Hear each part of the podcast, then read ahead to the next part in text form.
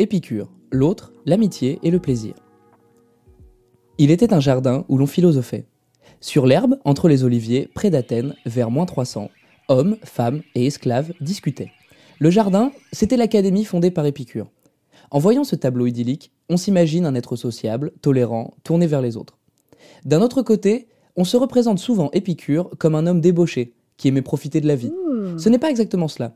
La philosophie d'Épicure est certes tournée vers le bonheur et le plaisir, mais ceci ne repose pas dans l'excès. Comme toutes les philosophies antiques, la philosophie d'Épicure a pour objectif la recherche de l'ataraxie, c'est-à-dire de l'absence de trouble. Celle-ci se trouve dans les plaisirs simples et sûrs de la vie. Un chaleureux rayon de soleil ou un morceau de pain pour combler la faim suffisent à satisfaire un épicurien. Tout chez Épicure est dans la mesure, puisqu'il ne faut pas tout avoir pour apprécier ce que l'on a. Ainsi, il ne faut pas faire un festin quotidien, mais se contenter de ne manger que de quoi se rassasier, la nourriture étant plus appréciable ainsi. Dans un sens, on pourrait dire qu'Épicure privilégie la qualité à la quantité, ce que nous faisons aussi chez Fit Le jardin d'Épicure, en tant que lieu de discussion, nous pousse à la rencontre et donc à l'amitié. C'est surtout oralement qu'il transmettait sa philosophie. Ajoutez à cela l'œuvre du temps, et ce n'est plus qu'un très petit corpus de textes qu'il nous reste pour connaître sa pensée. Ses disciples, tels que Lucrèce, sont également une bonne source. Ils ont transmis à l'écrit l'enseignement de leur maître. Peut-être n'avez-vous aucune idée de ce à quoi peut ressembler la philosophie d'Épicure. C'est normal, vous n'êtes pas là ou le seul. Ce n'est pas le plus connu des philosophes, ni le plus simple. À vrai dire, cet article m'a donné du fil à retordre. Épicure parle finalement assez peu de l'amitié. L'intégralité de son œuvre ne représente déjà pas un volume très conséquent, quelques lettres et maximes. Dans ces textes, seules quelques lignes sont dédiées à l'amitié. Du peu de textes disponibles, j'ai d'abord tiré une vision assez pessimiste de l'amitié. Cela ne colle tout simplement pas avec la philosophie de cet auteur. Si certains philosophes comme Kant sont des tannés et ne donnent vraiment pas envie d'adopter leurs préceptes, mes excuses à mes amis kantiens, mais vous connaissez mon opinion sur le sujet, Épicure adopte une philosophie de la joie.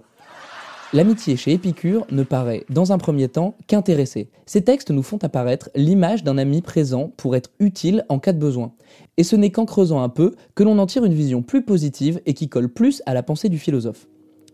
Épicure peut apparaître comme une sorte d'ermite. Il cherche volontairement à s'éloigner de la foule et affirme que la plus pure des sécurités est celle qui vient de la tranquillité de la vie à l'écart de la foule. En réalité, il ne rejette pas toute relation avec l'autre, bien au contraire. Mais comme tout chez lui, il l'encourage dans la mesure. Ainsi, quelques amis sont préférables qu'une foule. Il laisse néanmoins une part importante à l'autre, à la rencontre, à l'échange.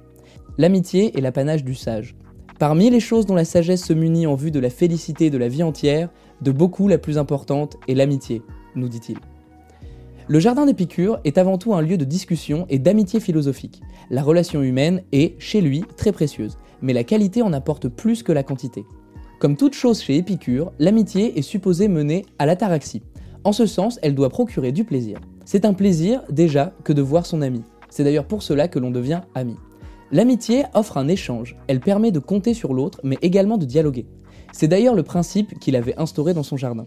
Dans cet espace idyllique, hommes, mais aussi, fait rare à l'époque, femmes et esclaves, dialoguaient en toute amitié. Le jardin lui-même témoigne d'une philosophie de l'autre, singulière pour l'époque.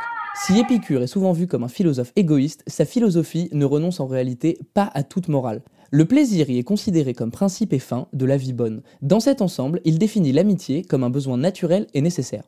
Les épicuriens privilégient une conception positive des rapports humains. Ils vivent entourés d'amis, dans une communauté restreinte et en retrait de la vie publique. Épicure nous affirme même que c'est dans l'amitié que l'on trouve la plus pleine sécurité. Nous pouvons avoir du mal à tirer une conclusion issue des écrits paradoxaux à propos de l'amitié chez Épicure et les épicuriens. Mais en réalité, ces écrits ne parlent pas d'une seule forme d'amitié, mais de trois. L'amitié, d'abord, peut être vue comme une relation utilitaire.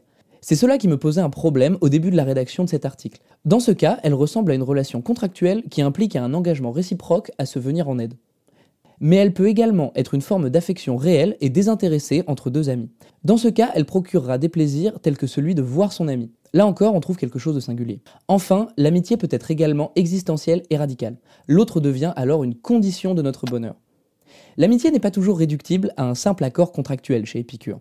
Finalement, elle ne repose pas sur le profit de l'autre, mais plutôt sur un engagement des affects. On partage nos joies avec nos amis, et qu'un ami soit heureux nous rend heureux. Dans la lettre à Idoménée, le souvenir des bons moments passés avec son ami rend la maladie supportable à Épicure. En réalisant le bien de mon ami, je réalise mon bien propre. Le plaisir de l'amitié est produit non pas individuellement, mais en communauté. L'ami est l'alter ego. On ressent ce que ressentent nos amis, souffrance mais aussi joie. L'amitié finalement est nécessaire au plaisir et le plaisir est nécessaire à la vie heureuse. Dans la lettre à Ménécée, Épicure conclut son portrait du sage en disant que le sage vit comme un dieu parmi les hommes, et donc bien parmi eux, et non pas sans eux.